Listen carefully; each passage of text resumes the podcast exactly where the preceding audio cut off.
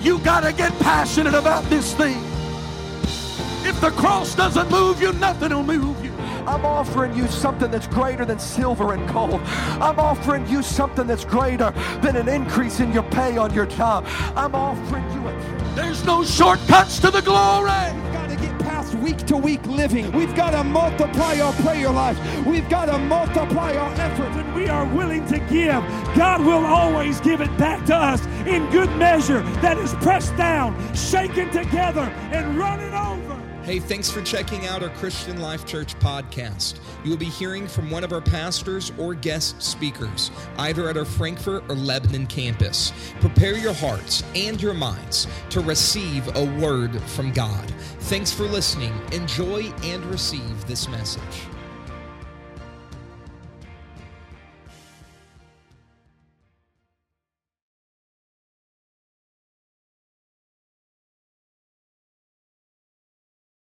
Isaiah chapter seven, and I'm going to read verse number fourteen. And this scripture this morning is almost a an object lesson for the message that I'm going to be preaching. And I just want to say this before I get started today. I I awoke this morning. Um, there's a lot of work went on around here yesterday, and I was quite exhausted last night, and I woke early this morning and had planned to go a complete different direction today, and I was distracted in some in some ways today, and I shared with my wife, and I know she's praying for me this morning. And I had a friend contact me early this morning, and I told him, I said, I need your prayer today. And so I'm just going to ask the congregation, we're going to pray before I preach, but I'm just going to ask that you would pray this morning that the Lord would clear my mind and my spirit today to speak what he has laid on my heart. And, and I, I felt a complete direction shift in what I'm going to preach, or what I was originally planning to preach today and what I am going to preach this morning. And um, it's it's just going to kind of be words from my heart this morning. Um, I don't know, maybe I'm going to preach to myself today. Is that all right? Sometimes we all need an encouraging word. We can hear so much negativity, so much of what's wrong, so much of what's going wrong. Sometimes we just need somebody to come and speak a word that just says everything is going to be all right. Sometimes you just need somebody to tell you, keep fighting the good fight of faith. Amen.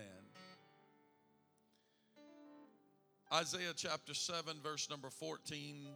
Therefore the Lord himself shall give you a sign. Behold, a virgin shall conceive and bear a son, and shall call his name Emmanuel. In the New Testament, the angel of the Lord appeared unto Joseph and said unto him, Mary shall conceive and bring forth a son, and thou shalt call his name Jesus, for he shall save the people from their sins. This scripture text this morning is more than just appropriate at Christmas time, but here in midsummer, August twenty nineteen, it's a fitting text for us because it does one very important thing for us. It ought to be a word of encouragement in the midst of discouraging moments. It should help us and let us know and give us faith and confidence to know God's with us. God is with us. Why don't you look at your neighbor this morning and tell them God is with us. God is with us. Let's pray over this message this morning and pray that the Spirit of the Lord will send encouragement to every heart and every life in this room today. Would you pray with me now? Father, we come to you and we speak your name, Jesus, over every situation, over every disadvantaged circumstance, over the spirit of chaos, over the spirit of fear. Lord, over every principality and power that would try to raise its head against you, and against the things of God, against the work of God. Lord, for we are doing a work, Lord, and we need that encouragement in the midst of troubling times. Send an encouraging word to somebody in this house today. We pray in Jesus' name. In Jesus' name, amen. God bless you. You can be seated. The Bible is full of encouraging words. And then when I when I felt to go this direction earlier this morning, I I thought, well, I need to find a text that will will fit the, the idea for the message that I have that I'm working on. And um, don't anybody get too nervous, because I tell I often tell folks, the more time I have to work on a sermon, usually the shorter it is. And so I just started this morning. So, you know, some folks, but uh, just just just so you know, I, I keep a I keep a stack of sermons that I'm working on at all times, because I never know when somebody's going to get sick or that call's going to come in. And when you preach two or three or four times a week, Uh, you, you better have a little something to fall back on and something you're already working on. So don't get too nervous this morning. I have been working on this for a little while. And so I just felt it was the time today. But I, I began looking for the scripture uh, text to, to to slot into this this message this morning, encouraging encouraging words. And I, I was as pray as I was praying this morning, I just said, Lord, let me be an encourager today. Uh, there's enough discouragement in the world. Let me be an encourager. Let me be a strength to somebody. I, I you know, churches are, you know, people don't R S V P for Sunday morning. Um, in the old building, you just about had to R S V P or you weren't going to get a seat or a parking space. But we're in the new building, and, you know, and so uh, you don't have to R S V P anymore to get a seat or get a parking space. So it's it's a little bit easier for us. But, you know, you never know who's going to be here, and never know. Um, never know the crowd you're speaking to. Uh, it's folks come at will, and and uh, but I just felt this morning that it would be appropriate for me to preach about uh, encouragement, and to try to be an encourager to somebody that may be here, that may be going through a trying time, a testing try- time, whatever it may be. And so I, I began to pray and seek the Lord today, and and I, as I was seeking the Lord, I just really felt that there's probably no more encouragement that we could ever give than knowing that in the middle of whatever it is, whatever it is and whatever the times are, that Jesus comes on the scene. That may be the most encouraging thing that you and I could ever receive, to know in the midst of troubling times, Jesus comes on the scene. The scripture is full of encouraging words. The scripture, uh, some of the scriptures that came to my mind this morning is when Jesus speaks to the woman that he had met, um, that he had met that was being stoned by those around, and he said, uh, "I neither do I condemn you. Go and and sin no more." He said, "I I, I forgive." I, I um, Jesus on the cross, he says, "It is it is finished." And That that finishing work is such an encouragement to us. Uh, I could just go through scripture text where the scripture teaches us that the battle is not ours, but it belongs to the Lord. And so we could just go on and on and on today with pulling excerpts out of scripture that are encouraging words that speak to us. But in the middle of very troubling times, when the people were in need of of something to really change the course of their lives, Uh, the prophet Isaiah comes on the scene and begins to pen the words that the Lord, remember the scripture is was given under inspiration, holy men wrote as they were moved on by the Spirit of God. So it was it was Spirit ordained, it was it was God ordained, it was the inspired word of God written by the prophet Isaiah. as he comes on the scene at just the right moment, at just the right time, at just the specific uh, integral moment in time, and he begins to tell them, Uh, the Lord is going to give you a sign. You're not going to, you may not believe my words, but there's going to be a sign that's going to be given unto you. And when that sign is given unto you, you need to look for that sign. Look at that sign, because there's going to be a virgin conceive and is going to bear a son, and his name shall be Emmanuel. And of course, the word that translates to Emmanuel Uh, in English simply means God with us. And so the prophet comes on the scene and tells them that at just the right time, there's going to be a sign that's going to be given to the people. And uh, it's going to be a virgin conceiving that's going to bring forth a son.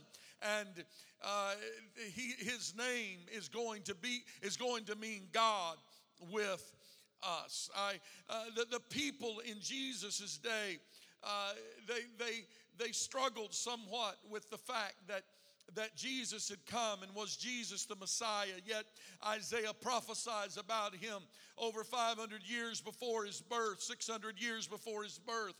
He prophesies that a virgin is going to conceive, and then the angel of the Lord speaks to um, Joseph, and, and um, Joseph is then told that Mary, Uh, what has happened to Mary is a holy thing, and this virgin conceives and brings forth a son, and uh, he's going to save his people from their sins. And uh, another text tells us that his name is going to be Emmanuel, being interpreted God with us. The, the people in Jesus' day seem to struggle, although there's so many signs and pointers giving us clarity that this was the birth that Isaiah had proph- had prophesied about. Then Jesus comes, and now the world, which is in chaos and in need of a Savior, is given a Savior, yet they struggled with the identity of Christ. It was as if they were, they, they thought that Jesus was trying to conceal his identity he, and, and, and keep a secret from them. Then, then Uh, instead of them recognizing that the opposite was, was true. Jesus, all through the Holy Scripture, Jesus was continually trying to explain to them who he was, his purpose for coming, what his purpose was on the earth. Over and over again, Jesus tells him in the book of John, each of the first ten chapters often offers glimpse, a glimpse into, uh, into the revelation of who Jesus was. In John chapter one, it begins with, in the beginning was the Word. The Word was with God, and the Word was God. And that Word became flesh and dwelt among them. In John chapter two, he talks about a temple, but, but they didn't know that it wasn't a, a physical building of a temple that he was talking about, but he was talking about the temple of his own flesh. In John chapter three, uh, Nicodemus was told, you must be born again of the water and of the Spirit. It, it, it wasn't, it wasn't, Uh, it wasn't the water, the physical water. That's not what Jesus was talking about. He wasn't, when he talked about birth, he wasn't talking about a physical birth. He, he was talking about a spiritual birth. In John chapter four, he talked to, he talked to the woman at the well. And he talked to that woman at the well about water, because water is what he and the woman at the well had in common. And he said, if you knew who it was that asked of you a drink of water, uh, that you ask a, a drink of water, you would give him, uh, you, you would ask of him a drink, and he would give you living. Well, Jesus wasn't talking about physical water. He was talking about himself. He's telling a woman at a well about water. And he said, oh, you would, if you knew who it was that's asking. Jesus is saying, if you knew who's speaking to you, you would be asking what I have to give to you, and it would cause you to never thirst again. The book of John is just full. I'm not going to take the time to go through all ten chapters, but in the tenth chapter, they came to Jesus when he's talking about his identity, and uh, they said to Jesus, how long, Master, are you going to be with us? And uh, without telling us who you are. And uh, they, they said very clearly, tell us plainly, Tell us plainly who you are. Jesus looks at them and he says to them, I and my Father are one. They picked up stones and began to stone him and said, you being man are making yourself God. And they, they had it all wrong. It's no, it's no real mystery, but he was God making himself man. They just couldn't understand. The whole point is that Jesus was continually telling them, I'm here. I'm here for you. I'm here to save you. I'm here to do a work for you. I'm here to help you. He over Over and over again, the ministry of Jesus was full of encouraging words, telling them, I'm here, I'm with you, I'm going away, but I'm going to come again, I'm going to come, I won't be too far from you. And over and over again, he tells us, and he leaves these incredible phrases and incredible things, words that he leaves to his New Testament church. Look at your neighbor and tell him, that's you and I, the New Testament church. He leaves incredible words to us, telling us that when you go through the fire, I'm going to be there with you. When you go through the flood, I'm going to be there with you. You know, all those words that David talked about, when I go through the deep waters, there he is going to be. If I ascend into heaven, he's there. All of those were transferred to the New Testament church. And he's telling the New Testament church, don't get afraid, don't fear, don't worry, don't fret, because I'm here and I'm here for you. It was the prophet Isaiah that begins to write and begins to tell them, hey, hey, hey, get some clarity in mind here. Jesus has come to be with man. That is the encouraging word for you today. Some of the most encouraging words ever spoken was foretelling the coming of Jesus Christ, because he has all power. If I could persuade you today that God truly has power to rule and reign over everything in your life, if I could persuade you today that God has the ability to heal every infirmity, to fix every relationship problem, that Jesus has the power to, to overrule anything in heaven and in earth, if I could persuade you that God can do anything, miracles would happen in this house today. Because your faith, if you were totally persuaded, your faith would be high enough that you would begin to trust God at a level. If I could tell you that not a portion of God, not a piece of God, but all of God, all the Spirit of God, all power of God dwells at the same time all over this universe, that means that God, not a piece of God, not a part of God, but all of God dwells in this room today. Could I tell Tell you that not a not a second God, not a third God, not a piece of God, not a, but that God of the universe, the one that spoke this world into existence, is in this house today, and he cares about what you are worried about. He cares about what you are struggling with. He cares about the infirmity in your life. He cares about the pain that you're carrying. That great big God of the universe cares about you, and he is not a God that is somewhere else. But the prophet told us he's going to come and he will be Emmanuel, God with us. What encouraging words! He's with me. He's with me. I'm in trouble, but God's with me. I'm in pain, but God's with me. I'm going through it, but God is with me. Just before the ascension of Jesus, he declared in Matthew chapter twenty-eight and verse eighteen, all power is given unto me in heaven and earth. Jesus says just before he ascends into heaven, all power, this is after the crucifixion, he declares, all power, everybody say all power, all power is given unto me in heaven and in earth. One of the great truths of Scripture is that God has unlimited power.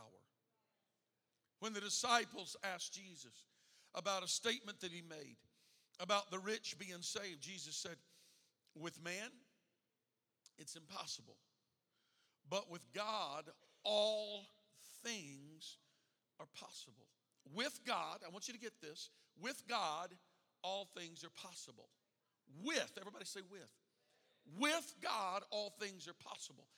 I want, I want you to tie now what Isaiah says, that his name is going to be Emmanuel, God with us. God with us. The whole purpose of Jesus being born is God with us. And with God, all things. Oh, I, I wish, if you really, I, I, I could just jump over this pulpit right about now. Because the revelation that Jesus is here, anything can happen. All things are possible.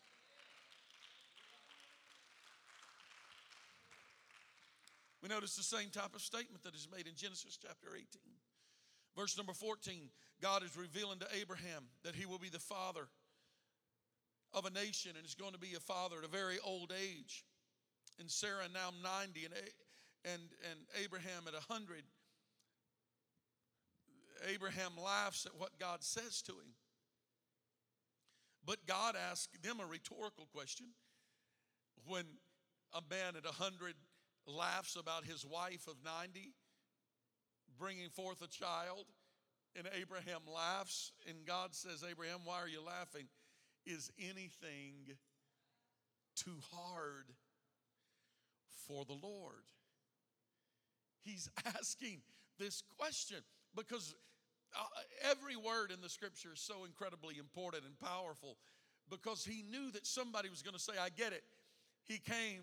He's with us. With God, all things are possible. But what about my situation?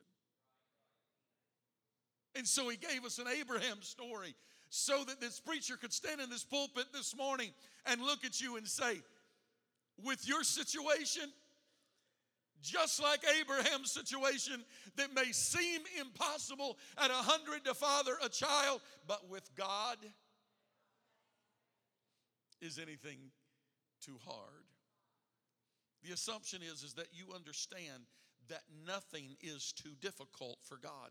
In fact, God waited, it appears so, that he could make this point very clear to Abraham, because he wanted to make a situation humanly impossible, because God is a God of impossibilities. And he is a God that often comes through with his most powerful testimonies when human capabilities reach the max and we no longer can. Man deals with impossibilities, but God knows no impossibilities. That's why scripture says, with man, there are impossibilities, but with God, all things are possible. God knows no impossibilities. These types of statements about an unlimited power of God are made all throughout scripture in both the Old and New Testament. In Psalms one thirty-five verse six, it tells us that God does what he pleases in the heavens and in the earth and in the seas and in the deeps. In Isaiah forty-three thirteen, it says God acts and nobody can reverse what God acts. In Daniel four thirty-five, it says God does what he wills. All of these point us to God as a source of unlimited power. In fact, the Bible declares this truth to us and tells us that God alone holds all power.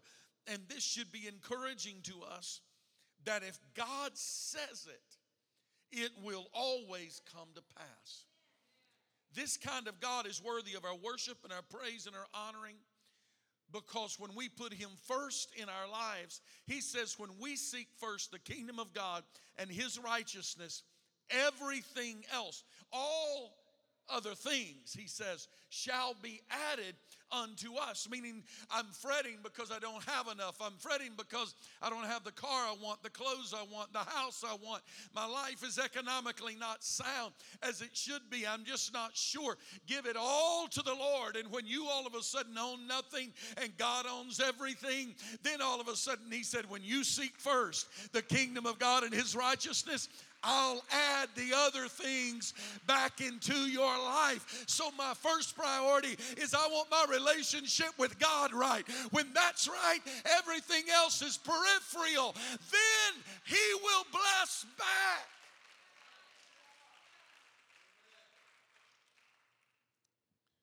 We can see God's power in several ways. First, we can see his power to create. Man's ability to create is limited to work with the elements that already exist in the universe. But God created and he doesn't need anything to start with. See, man has to have substance to start with. We have to have something. We we we we want to make iron, then we we know that we have to go to the earth. And from the earth we we mine iron ore, and it goes through processes that eventually become steel. And we understand if we want gasoline, we have to go to the earth and we pump from the ground, and there is a process and and and and a refining that comes, the gasoline that we put in our cars. And so man feels, look what I have done. Look what I have created. Look how intelligent I am, how powerful I am, how smart I am, because I can take elements that exist and I can make something out of them.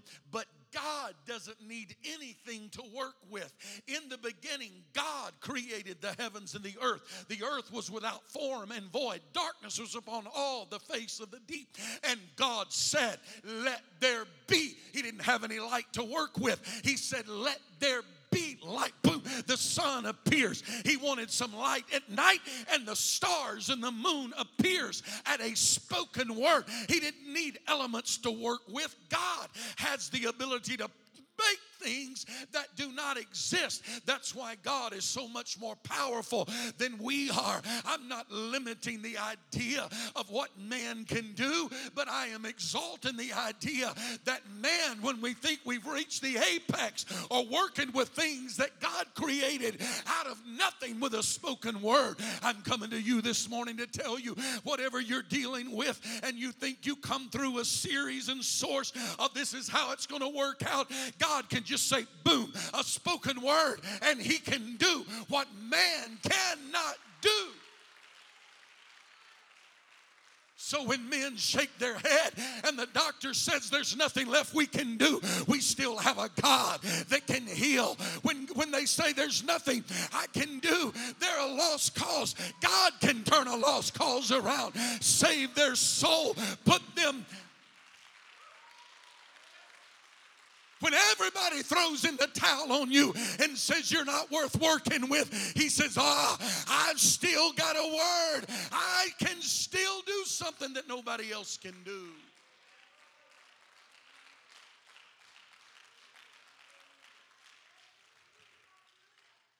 Be encouraged today. God's with us.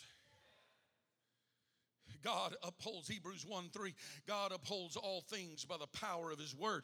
In other words, from the sun and its power to shine, to bring warmth upon the earth, to the smallest ant having enough power to climb its anthill.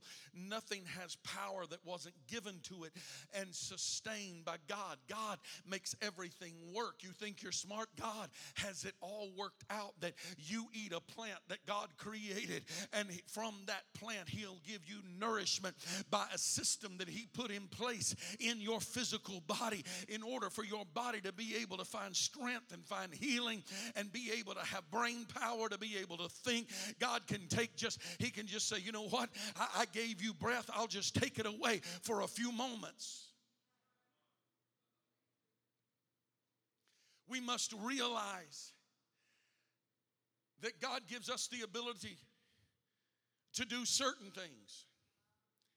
But when things reach the point that we say we can't do it, you know, I know people, I'm going to chase a squirrel here for a minute. I know people that say, oh, I live by faith. Do you have a job? No, I live by faith. You're foolish.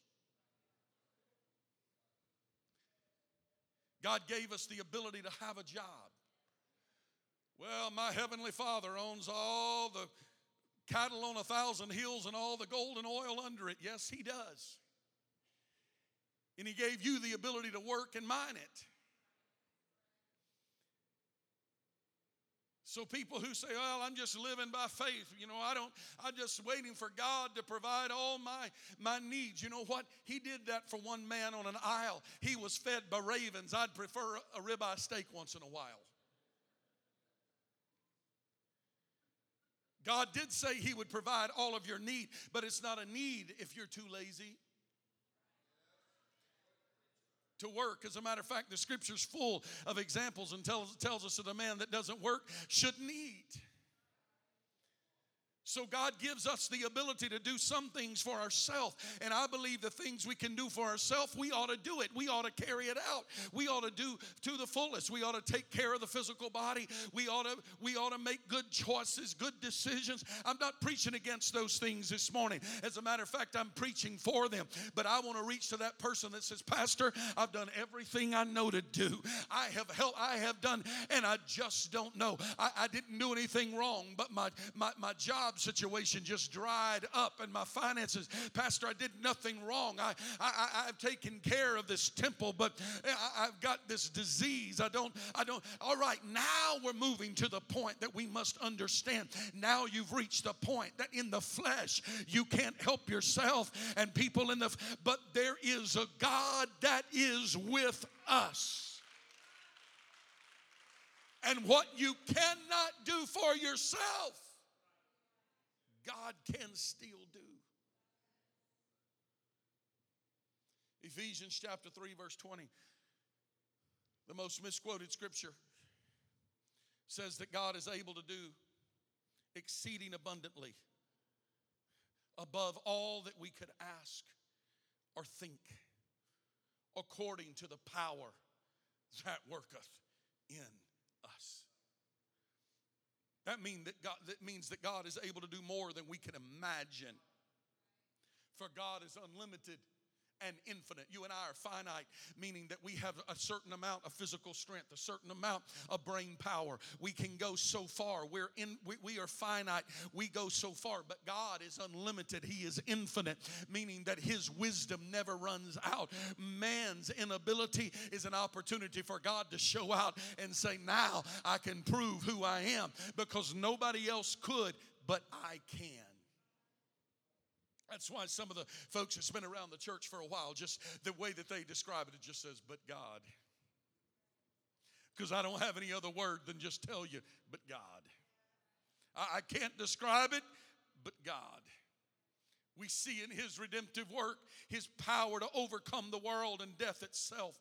That is because God has power over death, hell, and the grave. He has power in himself. He doesn't rely on anything or anyone else. God told Abraham that he is the Almighty, the El Shaddai. This means that he possesses something that no one else possesses. No creature can be equal to him. He is all-powerful, and because he is all-powerful, it means that he has no equal, and he is above every single power in the universe. That would be a good thing to remember in a world that is obsessed with demons, witches, warlocks, and vampires.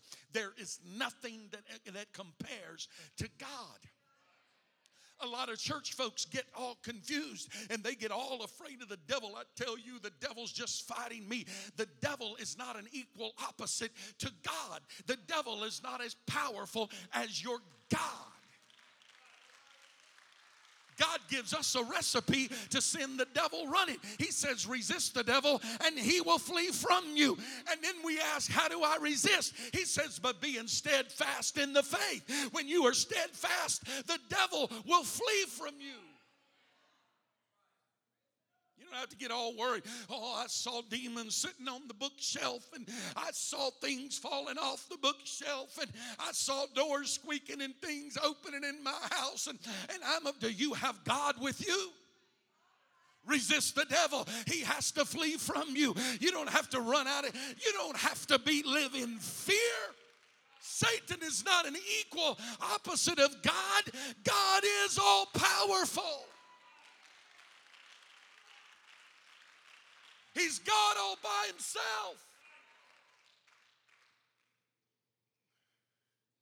All right, I'm like forty minutes into this message. I get to my first encouraging thing that I want to remind you of. I don't want to belabor the point, but God is all powerful. The second encouraging thing that I want to bring to you this morning is that there is nothing, there is no prayer that God cannot answer. God hears you when you pray. The things that you do here in heaven, they are received. See, we, we we say, oh, well, prayer just seems so useless. I pray, hear my prayer echo off the ceiling, off the walls. It feels so unimportant. But what we're doing here, it is received in heaven. The scripture said here that we, we pay tithing. We give our tithes and our offerings here. Here, they're given to mortal men, meaning that as we give financially here, it seems like, well, uh, you know, I'm just going to withhold my tithing because I don't like what the church is doing or don't like what the preacher's saying. I'm just going to, you know, man. But the scripture says that what we do here, God is receiving them in heaven. That's not my philosophy. There's scripture here for this that says when we do it here, it is received in heaven. When we pray here, God hears us in heaven. The only prayer that he does not hear is the prayer, the self-righteous prayer of a sinner. One saying, Lord, I thank you I'm not like other men. Lord, I thank you that I am just so wonderful and good. You owe this to me, God. He's not going to hear that kind of prayer. But when we come humbly, broken before him, he said a, a, a broken and a contrite spirit he would in no wise cast out. When you come to God humbly and saying, God, I need you. In my office this morning, I prayed and my prayer sounded like this. God, I have a job to do this morning. The job is bigger than I am. The job outclasses me. The job is much greater than my educational level or my ability to speak. God, this morning, what I'm asking you to do is to do what I can't do. Would you just speak through me this morning? Would you let your word rest on hearts today? Because it's more powerful. God is more powerful than I am. My inability and my cry of a humble prayer of God, help me. God says, I'll hear that prayer and I'll answer. He has the, the ability to carry out his purpose. He, he not only has authority to act, but he also has the power to perform it. There's no prayer that you pray that is too hard for him. The things, whatever you can conceive in your mind, whatever you can come up with in your mind, God has the ability to do that exceeding above measure, above and beyond your expectations.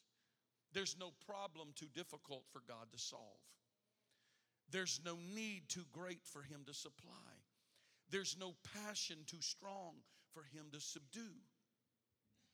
No temptation too great for him to deliver. He says, in every temptation, I will make way of escape. His power is greater than all. His purpose will be achieved. The victory in your life is in God's hands. And God is with you. God is with you. I won't be much longer. Don't get too restless on me this morning. The other implication of this word means that if God says it, he has the ability to do it. So I want to tell you today, God's arm is not short. His ear is not deaf. He's not slack concerning his promises. I'm just trying to encourage somebody today. I'm just taking direct quotes out of the King James Version scripture. His promises are yea and amen. His love is far-reaching. His power has not diminished. His word is still relevant and true. When you need him, he will be there. And whatever has been done before, he's able to do it again. He says, I am God and I change not. So the testimony of your grandparents can be your testimony because he's not a weak and puny God, because he's got older, but he's just as powerful today. Day. He is still God Almighty. He's still God in the midst of trying times. If he did it for somebody else, he'll do it for you. Consider what God did for Moses and Joshua and Elijah and Elisha. God can do the same thing for you. He can part waters. He can cause mantles to fall. He can make a way for the children of Israel to come through the Red Sea and their enemies drown in what he, in the way he provided. I come this morning to tell you that whatever you have need of, God's with you and God's able, and he will carry you through. You can go forward and backward and feel like, where is God? And I tell you where he is. He's right where he's always been. I'm closing this morning. Musicians can come. Stand with me. But I want you to know God can make a way out of no way. He can bring light in your darkness. I look over my life and recognize over and over and over again, God has always been there. He's always made a way. I've been sick, sick unto death. And God has brought healing. I've been in financial struggle and problems and not knowing where I'm going to turn to, but God always makes a way. In the storms of life, God has been a shelter to me. When the waves of life toss to and fro, he's been an anchor. He's been my rock. In my loneliness, Jesus has been a friend unto me.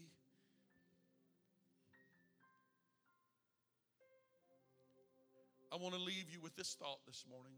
God's with you. And every promise, every not, not one missing. Every promise in this book, you can go page to page, sixty-six books, read through every chapter, every verse, every line, and when you find a promise, you can highlight it, underline it, take it, and make it your own. Because every promise in this book belongs to you. I've tried to encourage somebody today, but I want you to know that when you don't know, when you feel like the sand that you're standing on is sinking sand, just anchor your life to this book. Anchor to the rock. And know in the midst of troubled times, Jesus is with me. He came for me. He came so that I can know on the worst day of my life, God's with me. God's with me. I want you to walk out of this room today, and if you forget everything I say, I just want you to remember the word Emmanuel. God is with me. God is with me. God is with me. I open these altars today. If someone in this room doesn't know the Lord, first of all, I want to make God available to you. He made himself available to us. If you don't know him today, I open these altars and invite you to step to the front of this room today. You can know him and you can know him personally. If you come with a sorrowful heart and lifting your heart to him and saying, God, I'm sorry, I'm a sinner in need of your help, in need of your purpose, in need of your grace, he'll come on the scene and he'll meet your need. If you repent of those sins, he's faithful and just to forgive them. We have water. We can do what we can do today in the commandment of the Lord. We'll baptize you in Jesus' name. His promise to you is to fill you with the wonderful gift of his Spirit. And here's the beautiful part. The whole world has God with them. The whole world has God for them. But here's what a child of God has. We more than just have Emmanuel, God with us, but we have the Holy Spirit that is God in us. No longer am I looking. I know you're with me. Where are you? But when you're filled with the Holy Ghost, it's God in me. He not only is just with me, but he's in me. If you don't know him and the power of the Holy Ghost today, you can. Maybe you're just struggling and you're going through a test or trial of life and you just want to be reassured today, or you want to reassure the Lord today and just say, God, you're my anchor and I'm sticking with you. I open these altars for you today. Without any further ado, step from where you are. Make your way to the front of this room today. Come to the Lord this morning. He's here for you. He loves you. He's with you. He's with you today. He's with you today. Just what he said he would do.